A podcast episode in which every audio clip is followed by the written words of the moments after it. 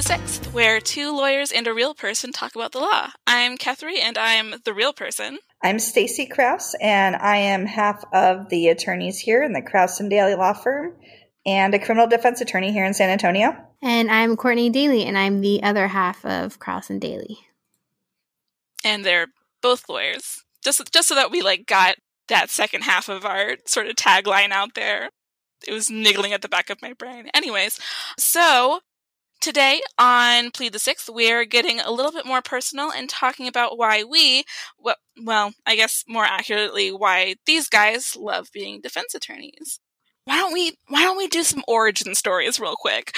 Um, do you guys want to talk about sort of how you got into law and what made you decide to do criminal defense? Why don't you go first, Courtney? Okay, so growing up, are we going that far back to origin story? Sure, why not? when I was a girl. Uh, I was born. I'm just kidding. Um, so when I was young, I always wanted. This is probably a weird dream for a young girl to have, but I always wanted to work for the government. I like all my Barbies were spies or FBI agents. Like they all like were solving crimes, right? And they were a part of something bigger, right? That's always been my dream. So like joining some sort of government agency was like one of my big dreams going up, right? But like I'm not very athletic. So like running was never like a good thing. And you gotta be good at running to like be an FBI agent, right? So like uh-huh. that's maybe one day, but that's just not my thing. But I always knew that like, you know, crime and solving things and mysteries was like something that I was really interested in. So um in undergrad, I was majoring in political science and I took like an intro to law class and like everything just clicked, right? I was just like, yes, this all makes sense. I love this. I love the Constitution. I love the government. I was just like, uh, I was so into it. And so I was like, all right, I'm going to go to law school. So I thought like, I in- interned a couple places before I went into law school. And uh, one of my friends growing up, her mom uh, was a federal public defender. And so growing up, being around her and like the stories she would tell and some of the people that she defended, like I just really looked up to her and what she did. But like as a perpetual rule follower, I felt like I wouldn't be able to I wouldn't be a good defense attorney because I wouldn't be able to relate to anyone, right? Because I didn't break any rules because you know, from a young age, I knew if I wanted to work for the government, my background had to be spotless, right? So I followed all rules. I was a real stick in the mud. I still am, but also part of it is just like that's just my personality. Like I don't want to. I'm I'm a I'm a homebody, but I don't think that you're a stick in the mud, Courtney. Thank you. Oh, she is. She is. but, um, but so am I, so it's all good. you know, I can I can be the life of the party when I want to be around the right people. so, right uh, time, if scheduled two weeks in advance. Yeah, and, yeah. There will be an itinerary. Everyone be on, be on time. Please RSVP. We'll be and, on by nine o'clock so I can be in bed. Okay. please RSVP and please leave by nine uh anyway so i was like okay well maybe i'll do prosecution because like i would never feel like a hypocrite if i did prosecution because i didn't commit any crimes so like i can hold people accountable right mm-hmm. so that's what i went into law school thinking i interned at the u.s attorney's office which is the federal prosecutors and while i was there i i enjoyed the work and i did feel like i was like you know a part of something bigger or whatever they say but Eh, there was just certain times where I was like, it didn't, the arguments I was making didn't feel right. Or the cases that we were, that they were prosecuting, like, I was just like, really? Like, I don't know. I found myself being really empathetic towards defendants. And I was like, I don't know if I'd make a very good prosecutor if I'm like, wow, but they're a person, you know? And so, like, that's when I was like, all right, well, maybe I'll do defense. And I did like I got to shadow my friend's mom for a little bit too, so like I kind of knew what the pe- federal public defenders did, and I still was in the back of my head. And in law school, I was also in the an editor for the Scholar, which is the law review on race and social justice, and just being around other people that like were all about like social justice and you know being an advocate for people that are less fortunate or you know are kind of have like the whole system set up against them I was kind of like, okay, like maybe I should do defense. And then I did the criminal justice clinic in law school, which is basically you get to be like a student lawyer and you're on the defense side. And I absolutely loved it. I was around people that felt the same way that I did. And I was just like, this feels right. This feels like what I'm supposed to do, right? Because I, I, I think I'm a fairly empathetic person. And like at no point did I feel like I was on the wrong side, which I know isn't probably like a popular opinion to think, but like the reason why I feel that way is because like on the prosecutor, if I was a prosecutor, I feel like I would always be wondering like am am I prosecuting someone that's innocent, right? Like I would mm-hmm. always be so afraid of that. It's just kind of like I I I know that they say that like the prosecutors wear the white hats or whatever, but I feel like I wear a white hat too, you know, because I just feel like when I'm defending people, you know, my job's not to determine guilt or innocence. Like that's not what I do. Mm-hmm. I need to I'm there to make sure that they are getting a fair shake in the justice system, whether they did the crime or didn't do the crime, right? So I'm really getting my feels now. But I did I did put a disclaimer. I did say we were getting personal. Just let yeah. those feels out, Courtney. Let them flow. I just feel like if someone that is like very, very guilty of the worst crime can't even get a fair shake in the justice system, what hope do the rest of us have? You know, mm. if a person that did the worst crime ever can't get an effective defense, you know, if they can't have someone fight for them, then like the system's broken so yeah that's how i got into it i i tried other things i even tried civil law and i just i have to feel i know i've said this a bunch already but like i have to feel like i'm a part of something bigger and i just didn't feel that in civil. It felt too much like about money to me. I don't know. Almost like it is. It's because it is. Yeah. And this feels like justice and like you know fight the power and it's and definitely not about the money. It's definitely not about the money but yeah that's probably another thing. Like i feel like i just have this fire inside of me screaming fight the power like and this is just uh, this is just what i like to do i like to fight the power i like it fight the power and be home by nine sounds great Okay, so that's Courtney's origin story. Stacy, what about you? I know that you had a bit of a different path. I did, um, but it kind of started the same way as Courtney's, oddly enough. Um, you wanted to be an FBI agent, but weren't athletic. yeah, you know, did we all? I also I just feel like I need to clarify. I did try to get better at uh-huh. running because all the sports I did didn't require a lot of running, right? Like in gymnastics, you just have to run a little bit, right? It's more about tumbling. That's different muscles. But I also didn't want to get uh-huh. maced in the face, and that's like part of like FBI training, and that's just not. I'm just not into that. that that really was the turning point for her. The minute she heard about this, she's like, "Oh no, oh, oh not gonna do that." I draw the line at mace. I draw. That's where I draw the line. That's a good line to draw. okay, Stacey. Okay, so when I was young, I liked to argue.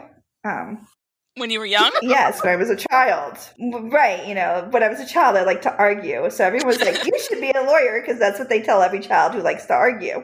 You sure. know, is you should be a lawyer. And when I say argue, I mean like I would debate things with my teachers about my grades and convince them to raise them kind of stuff. You, you know, like kid. Oh no.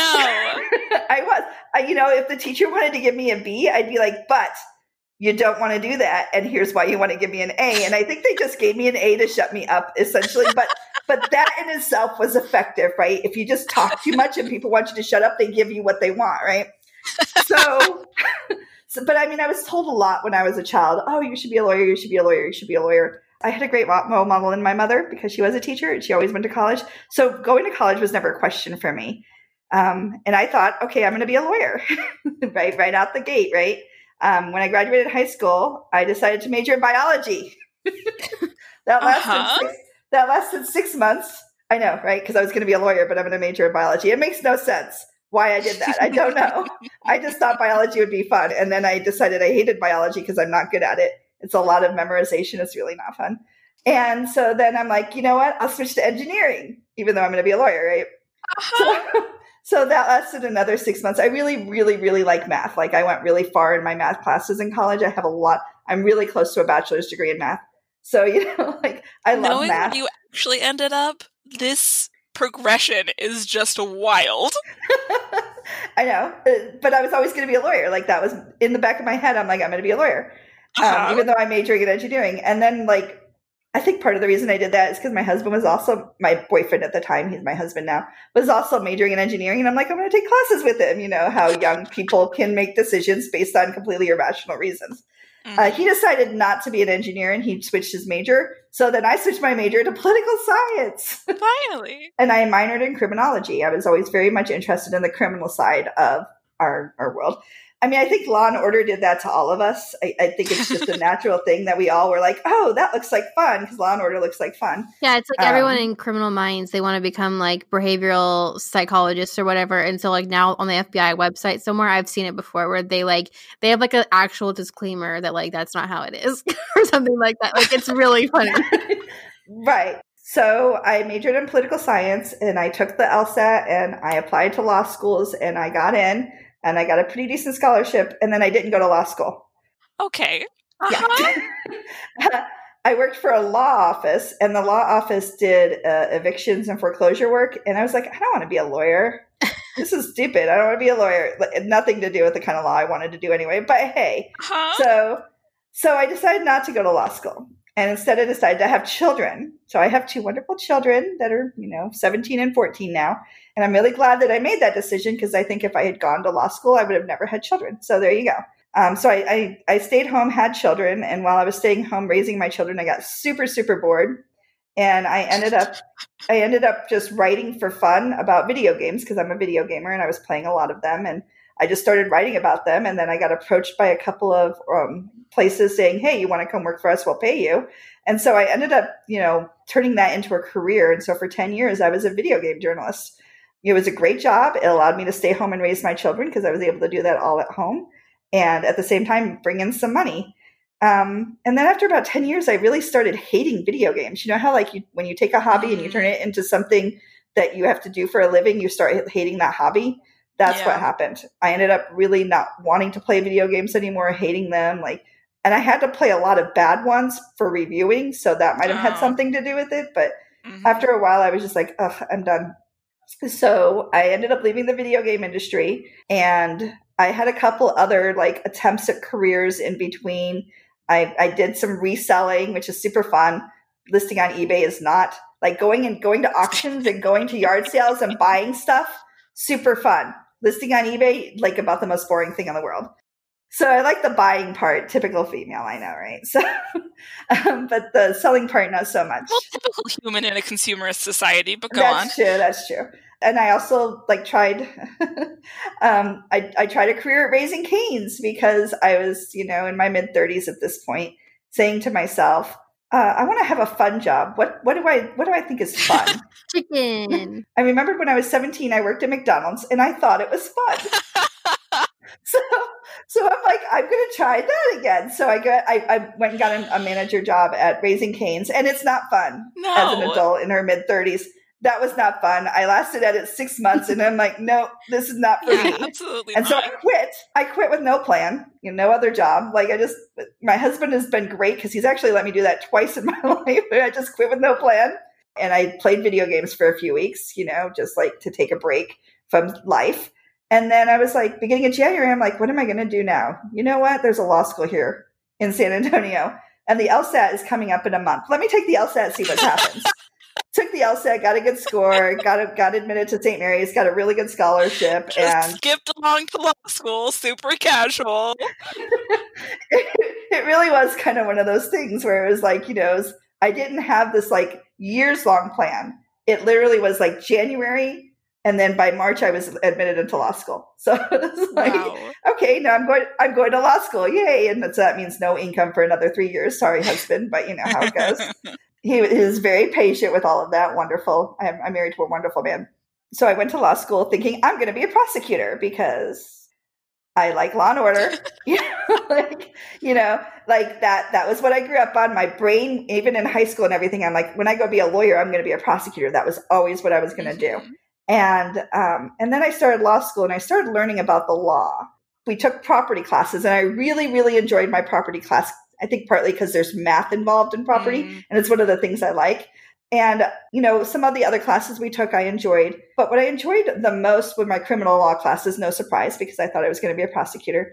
But interestingly, what I enjoyed the most was the defensive theories Mhm.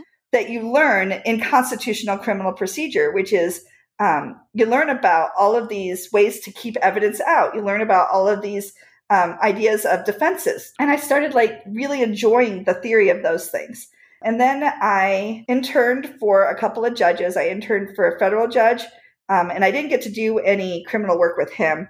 I got to watch him give sentences in federal. And, you know, spoiler alert, there, there's sentencing in federal is very structured um, and kind of boring Mm. but I got to do a lot of civil type of work when I was working for the judge, writing opinions and stuff. And that was really interesting, but nothing that like really like, ooh, this is super fun. And then I went and worked for the Fourth Court of Appeals here in San Antonio. And I got to work on both criminal and civil cases in that. And the criminal case I worked on, we actually, the opinion I wrote for the judge actually ended up overturning a conviction. And because I, when I, when I analyzed the law, I felt that the person, you know, that the conviction needed to be overturned, and I submitted it to the judge, and she approved the the opinion to be published, and they overturned a case. And that was probably the first indication that I wasn't prosecutor prosecutor material. Is that I was like, oh, we get to overturn a case. That's super fun. And then you ignored it. well, yes. Um, I, I ended up, uh, yeah, there was some things in law school that happened. Like I was on the law journal and, you know, there was, there was, there was, there's just one event that happened that probably changed the trajectory of my career. And that is that I did not get selected for the editor in chief for the St. Mary's Law Journal. And uh, if I had been, I wouldn't have been able to work. And if I, if I am being the editor in chief, very prestigious, I probably would have ended up in a civil, doing some kind of big law thing. Honestly, that's probably what had, would have happened if I had done that, right? But I didn't get picked. And instead, I had a lot of options and freedom available to me. And one of my friends worked at the Bexar County District Attorney's Office. She was interning. And one of the other courts needed an intern. She asked me if I wanted to do it. And I'm like, sure, give her my name. And at the same time, I was also interviewing with a defense attorney in town. But the prosecutor's office got to me first. um, yeah, the, the defense attorney came like two days later. She asked, asked me if I wanted to take the job, and I'd already accepted the job with the prosecutor's office. So I was a law student interning with the greatest first chair that ever existed at the Bexar County District Attorney's Office. She's now a magistrate judge. Her name is Maria Lisa Jansen.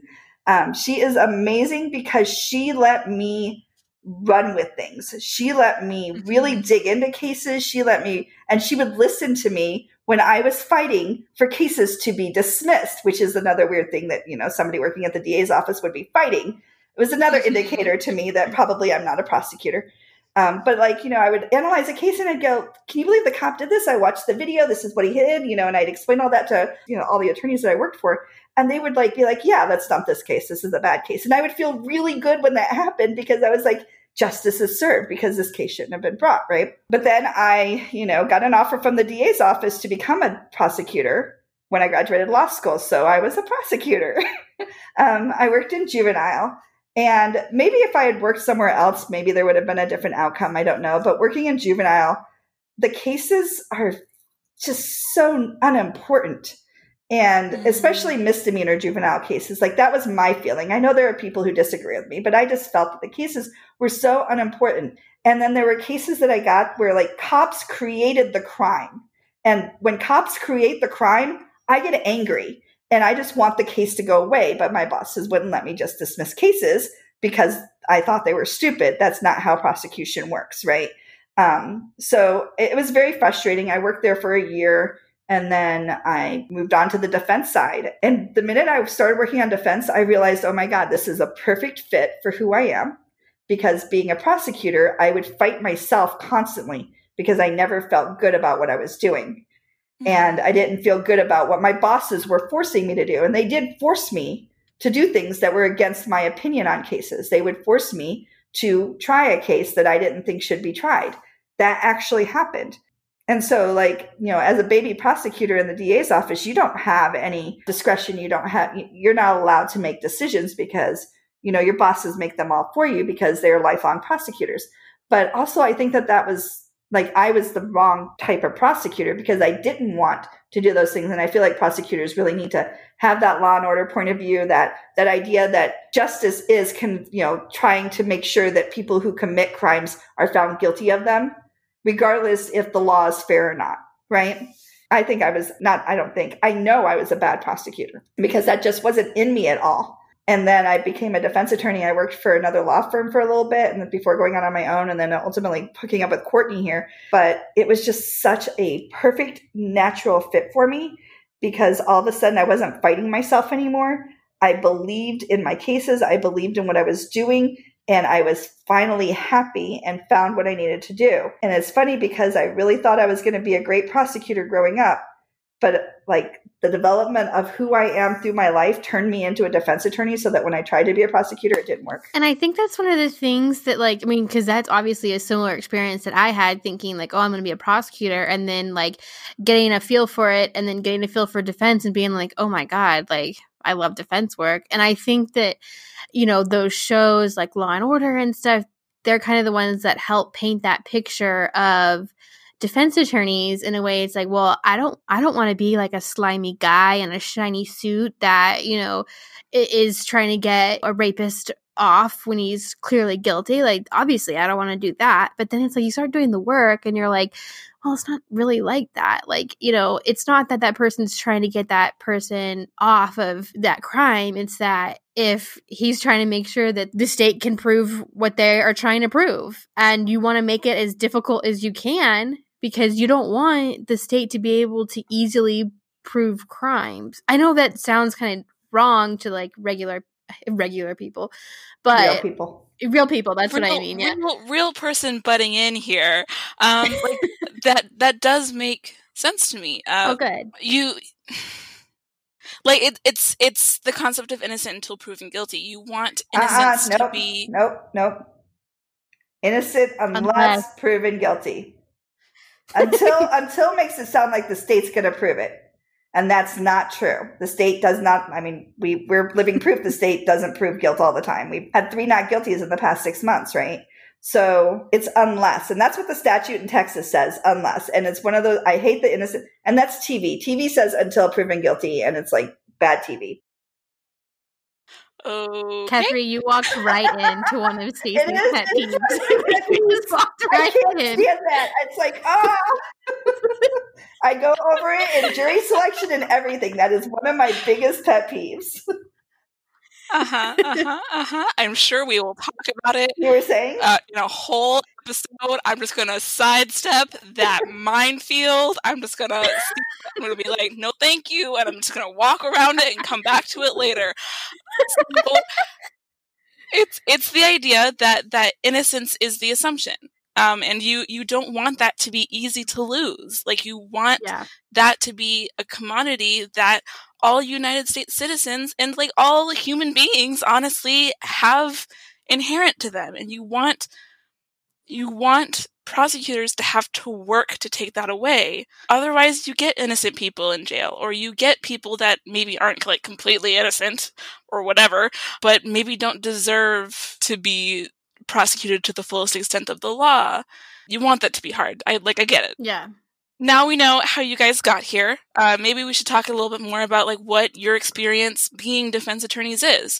First, I kind of want to know like is there anything that you guys don't like about being defense attorneys? I mean, we'd like to make more money. It's it's not a job you go into if you want to be rich. You're, you're not one of the rich lawyers. Okay, interesting. Can you expand upon that a little bit? Because, like, I, prior to working for you guys, and a lot of people who hear that I work for lawyers and automatically assume that I work for rich people, like, the, the idea is that lawyers are rich, and especially defense attorneys who are who are being paid by criminals to get them off the hook. Um, the assumption is that you guys are rich. So so why isn't that the case? Well, some people do make a good living, but we take a lot of court appointment cases because our heart is really in indigent defense. So people that can't afford lawyers, like they get appointed to us. We do take hired clients as well, but the bulk of what we do is indigent defense. Which is most people. That's the other thing. Is that most people can't Yeah, afford true. attorneys. So most of the work in criminal defense does come from court appointments. because people who can hire are very rare because a lot of people accused of crimes come from the lower socioeconomic tiers in our society. They just do. That's part of what is happening, I think, in our country right now is to bring attention to the imbalances because a lot of the attention is paid on the lower socioeconomic tiers and those neighborhoods by police and with community policing. Mm. Um, so a lot, a lot of people who are arrested cannot afford attorneys. So the bulk of the work out there is court appointments as well. And court appointments shockingly don't pay that well. like, you know, you're not gonna you're what? not you're not gonna make a million dollars off of a court appointment. You're not gonna make a million dollars off of anything. But, you know, and, and that's the truth in criminal defense, right? Like we're not we're not personal injury where you get those accident settlements you see on TV, you know, where they're like, you know, we got our client $32 million and then they show you the attorneys made 12 million. We will never make 12 million on a case, like never, because um, we don't do personal injury. You know, a lot of the other kinds of law, the money is just more flowing. Like, for example, in family law, everyone has to pay their family law attorney. There's no, you know, free attorneys out there for divorces. And there's a lot of divorces. So that money has to be come up with somehow. And everyone has to, you know, be paid. And when it comes to criminal, it's just really different because, you know, we have a constitutional right to an attorney, regardless of whether you can afford one. And so that the court appointment system is how they, they deal with that constitutional right. And we as attorneys get paid a very small amount for each court appointment. And why, you know, criminal defense attorneys, there are a few out there who do really, really well for themselves, but they've also been practicing 30 years, you know? Mm-hmm. so, you know, most, most of us are, you know, we're not super poor, but you know, we we're not we're not one of your wealthy attorneys making, you know, millions of dollars or anything like that. We're not rich. Yeah, I don't know if the I mean, yeah, would I like to make more money? Sure. So does everyone. But I don't know if that's really like one of my things that like that like I don't like about being. But then again, like I would work for free and it drives my husband insane. So like I, I'm the bad person to ask because like eh, you you give me like a cookie and I'm like, oh, this is too much. You know, like so like I but I mean it is something that like yeah, I wish it was a little bit different because, you know, then you know, there's other stressors in life unrelated to criminal defense that like having more money would help. Mm-hmm. Um, yeah, your husband and my friends should get together and have lunch, and they can all talk about how they're so frustrated that we won't like force other people to pay us. I know. I mean, if money was our motivator, we wouldn't have gone into criminal defense. Let me just say that. That's exactly. Is there anything else that grinds your gears? Well, I mean, I think opposing counsel is always a gear grinder, gear grinder, no matter what kind of law you practice, right? You, you get frustrated with your opposing counsel when you don't feel like they're responding fairly to you. And that's a common frustration as a criminal defense attorney that we don't think prosecutors are being fair. Hmm. That that's an interesting frustration because to a certain extent they're kind of your coworkers, right? No, don't ever say that. No. Never mind. Never mind. I see another minefield. I'm going to walk past it. They're on the other side. Um, now okay. that said, we do have some pretty good relationships over there too. That we we do we do enjoy having a good relationship with prosecutors. Um, we do have friends that are prosecutors, do. but we separate the two. Yeah. But um, and a lot of the prosecutors in the Bexar County District Attorney's Office are very fair people. But every once in a while, you come across one that's not and that's that that can be frustrating. I think also like one of the the one of the tough things about being a defense attorney is when you have a really good day and you're really excited about an outcome it's like you and only other criminal defense attorneys are going to like cheer for you. You know what uh, i mean? Uh, like yeah whenever I'm like, oh, I had a great day, like we got a dismissal in a family violence case and it was so good, or like, oh, we won this case, I can't believe it, like she definitely did it. Like other defense attorneys are like, yeah, way to go. And then like your family is like, oh, is that good? Or and you're like, oh. Or you know, like it sometimes it's like I got the jury to see my perspective on this case. And it's not a perspective I ever thought in a million years I would get a jury to see, but I did. That's a huge yeah. victory, but nobody else gets it. Like nobody other than other defense attorneys. They completely get it. So we do have quite a bit of bonding and camaraderie among the criminal defense attorney group because they're the only people, other than our clients, of course, who adore us when that happens, um, who, who understand like how big a victory that was and why it was such a good thing. I mean, it, it is kind of like a fairly close knit community because, like, things that you struggle with, everyone else is probably struggling with too. I mean, like, we're, with the exception of their families, like, we're kind of the only people that care about these people accused of crimes because everyone else sees them as criminals and not people anymore. So when we have like a, you know, when someone has a client that, you know, dies in custody or something like that, they turn to fellow defense attorneys for comfort because if they tell, you know, their friends or family like, "Hey, my my client, you know, died or in prison or something like that." And they're like, "Well, what did they do?" You know, that kind of thing. It's like they they forget that these people are people. And it still hurts. Like you you get to know these We have this assumption of innocence, but nobody seems to do it. Like the mainstream public doesn't seem to get it because they ask that question, well, what did they do? They deserved it. Well, no, that's not true. They may have done nothing. They may have done something, but you know what? Like, you know, sometimes the consequences don't fit, don't match it. And if they die in custody, well, nobody deserves that. Nobody. Yeah. And it also like with with the whole, you know, COVID-19 pandemic, defense attorneys were really worried and really pushing that like what is going to happen to the jail once it's in the jail, it's going to, you know, it's going to be awful, right? And the general consensus of the well, I don't want to say general consensus of the community, but a lot of people in the community were like, well, maybe they shouldn't have committed crimes. And it's like all those people, well, Oof. maybe not all, but most of those people in the Bexar County jail have not been convicted of anything yet. I think they said that out of the 3,000 inmates, at the last statistics I'd heard, about 300 were awaiting transfer to a state facility. So that means 2,700 people are sitting there accused of something. Yeah, innocent of the crimes that they are accused of and Or serving a county jail sentence, but I think that most of them are sitting there accused of something. Yeah. And so it was that's another tough thing is like like the second handcuffs are put on you, you're no longer a human being. And like that's tough to try and fight that viewpoint. And it's tough to see because some people just don't get it. Some people just don't care. And it I guess what I'm trying to say is like the hardest part is caring so deeply about things that no one cares about. Wow, that's that sounds really hard.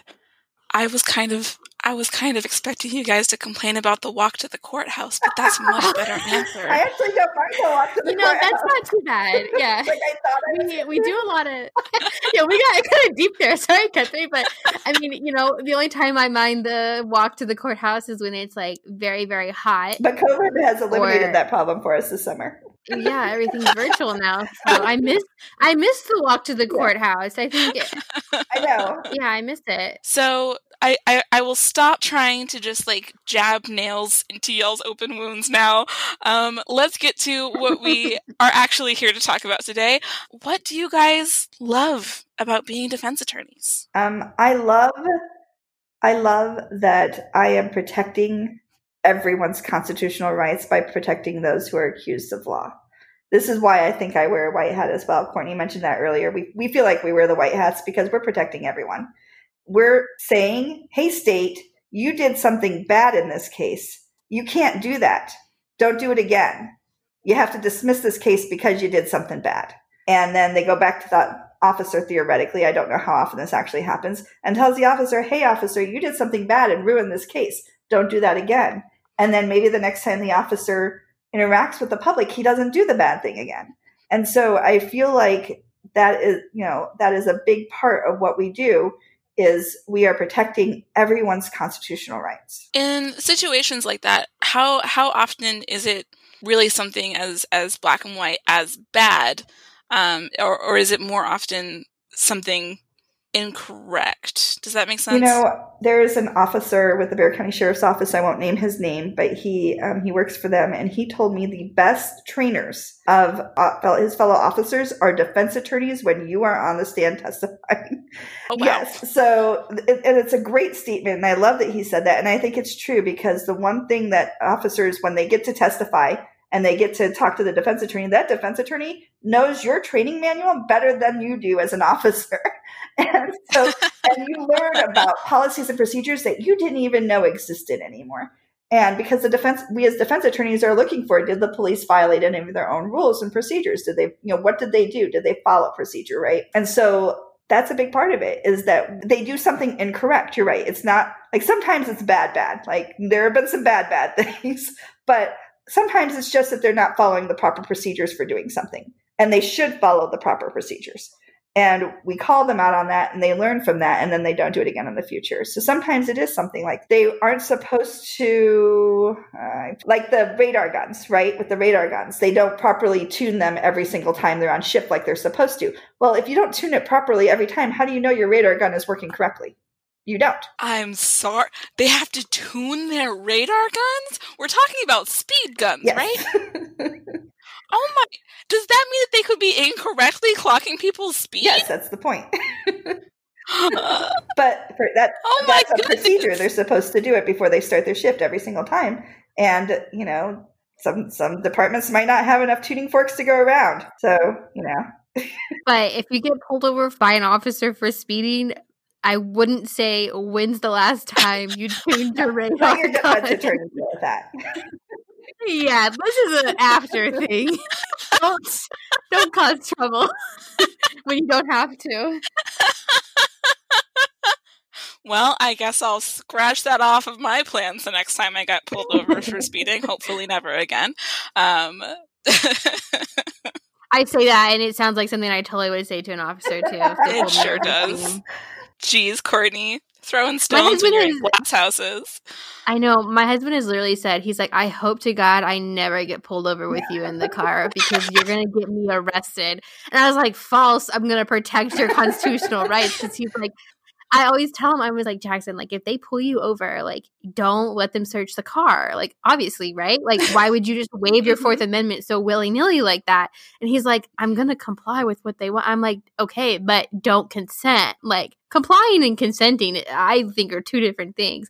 he's like, I swear to God, if you're in the car with me when we get pulled over and they ask and you sit over there in that passenger seat and go, I do not consent to a search of this car, I'm gonna just lose my mind. I'm like, well, but you wouldn't have standing as the passenger passenger anyway. Oh, okay, and back to the topic. And so you love protecting the Constitution.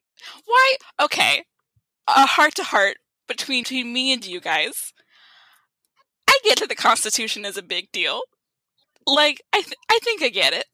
But like, why is why are you guys so into protecting the Constitution? Because, uh, I mean, it's um, fun. Like, honest yeah. to God, it's fun. It is fun to do constitutional analysis. Every time Courtney and I get a case where we actually get to dive into what the Constitution is and what the case law says about a specific amendment, we are happy and giddy. Like, it's fun. So that's part of it, I'm sure. We enjoy the heck So you're big nerds. Yeah. Sure. Yeah. but it's like the the amendments are good is not the word I was looking for, but it's the only word coming to mind right now. Essential. But like, yeah, like you know, think about it. You're, I mean, the whole thing with like the protests going on, everyone's talking about their First Amendment right, freedom of speech, freedom to protest. Like freedom to these are things that are essential to our society, and like they're not there just like for kicks and gigs. So like, I'm gonna fight when someone's Fourth Amendment right is being violated, you know, or if their Fifth Amendment right, or you know, the Third Amendment has made a comeback. So, you know, if,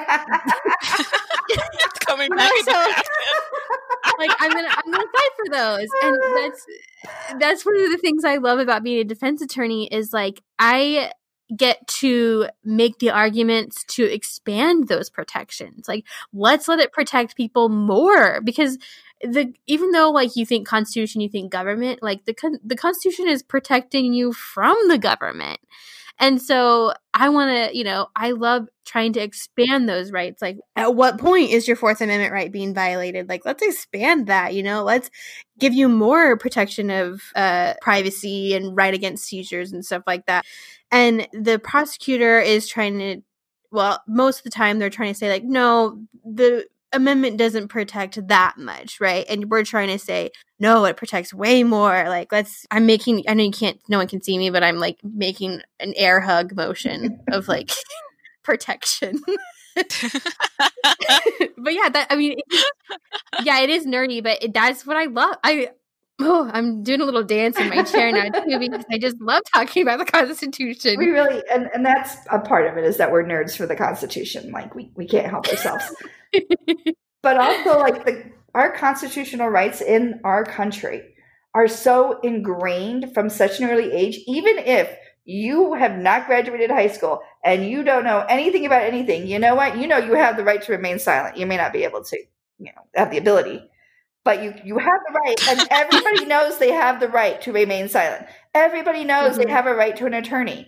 Like that is such a part of our culture. So the fact that like these things are just like so ingrained in all of us as Americans, but we also are protecting these rights that everybody's heard of. And they're important.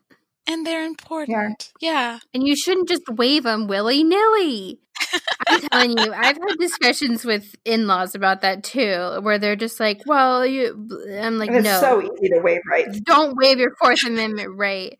Like, you know what? This, I don't, whatever. I'm just to say it for all the people that like are so second amendment you know don't take my guns i want that passion for the fourth amendment i want that passion for the first amendment you know what i mean like you know, like if you're gonna try and assert your second amendment right so hard don't just let people search your car like, come on, people. Let's give the passion for the second to every other amendment. To be fair, a lot of the people that you are debating this issue with don't get pulled over by cops and ask for their cars to be searched. Ooh. And that, that, that, that treads a little political, so we're going to avoid that. But I just wanted to say that. I'm saying this know? for everyone, though. Everyone that feels that way about everyone. the Second Amendment. Right. Should, no want, one should I ever want, consent consent is a bad word in our country. Consent is how you waive your rights. Don't waive your rights. Don't consent. Well, okay, okay. Consent is a good word in other places. You should always get consent for other things. Let's throw that out there. Say never consent to the government. yeah. Never consent to the government. Okay. okay. Is there is there anything else that we love about being defense attorneys? I'm all fired up about the Constitution right now.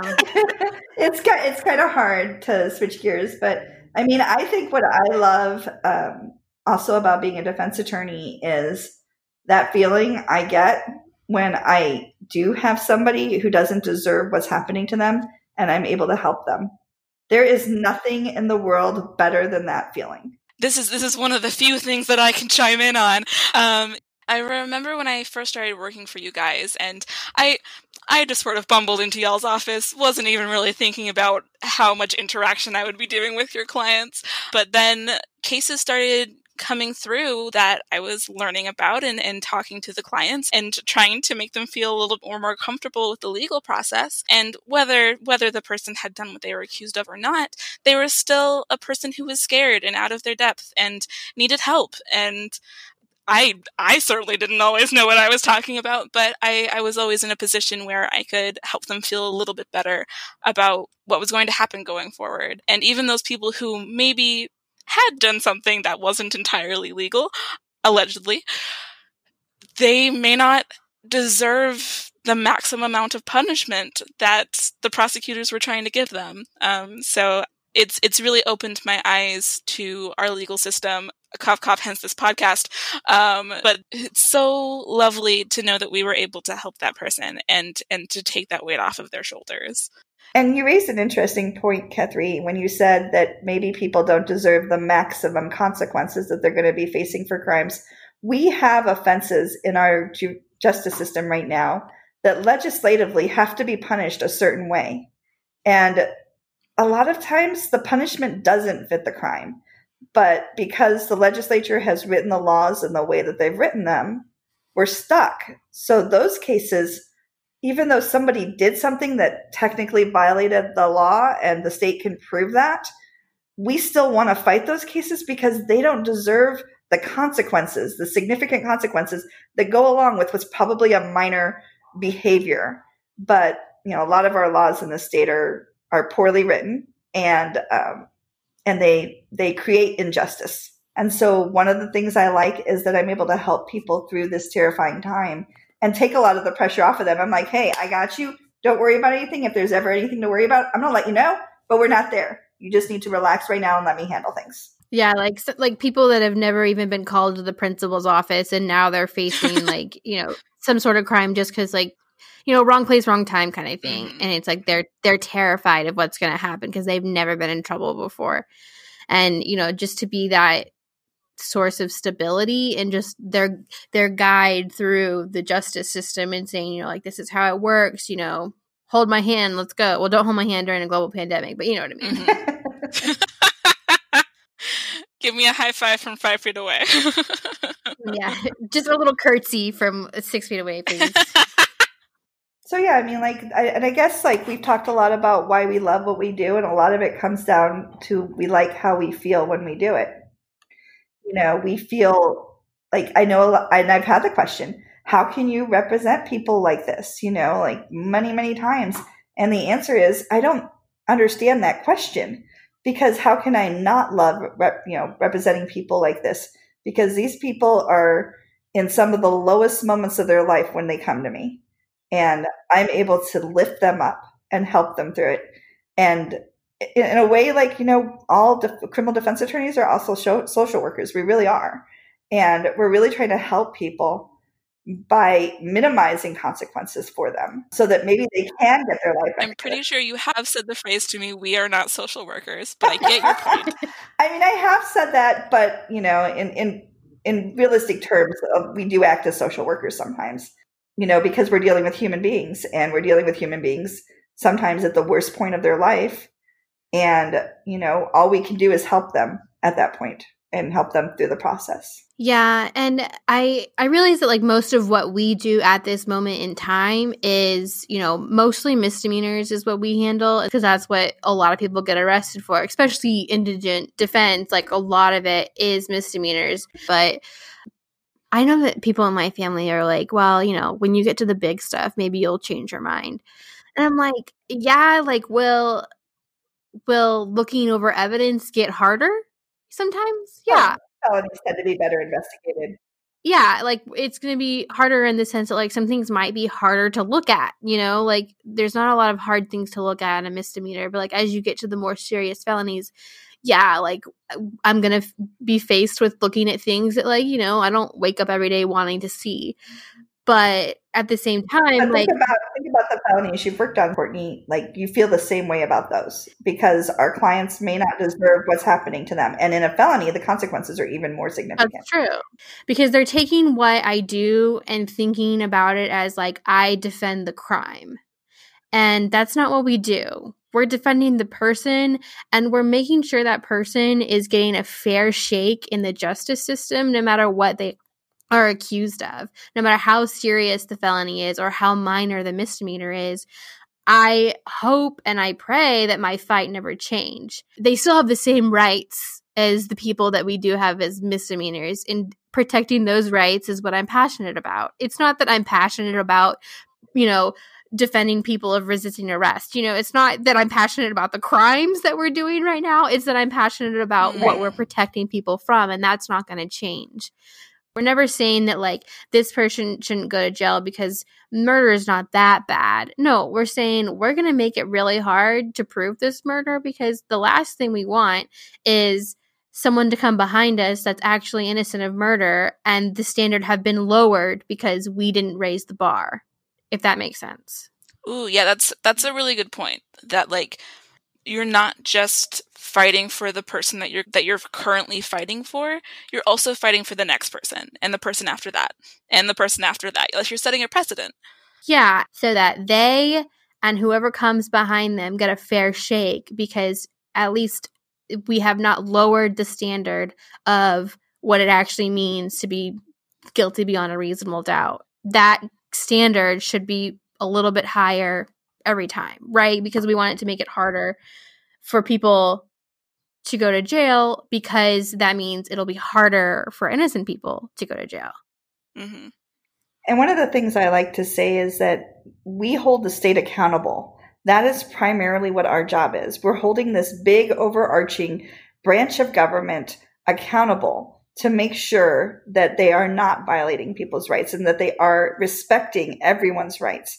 So, you know, we are we're really really important in the system. We stand between the average citizen and the the government. We do. Yeah, and I mean, it, there's that saying, um, that it's like you know it's better to let a thousand guilty men go free than one innocent man go to jail and that's kind of what fuels our fire too you know because like that i think that's true Okay.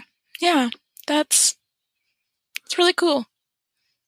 I don't really I, I feel like I should have had a more profound answer than that, but i feel i feel like this was a therapy session almost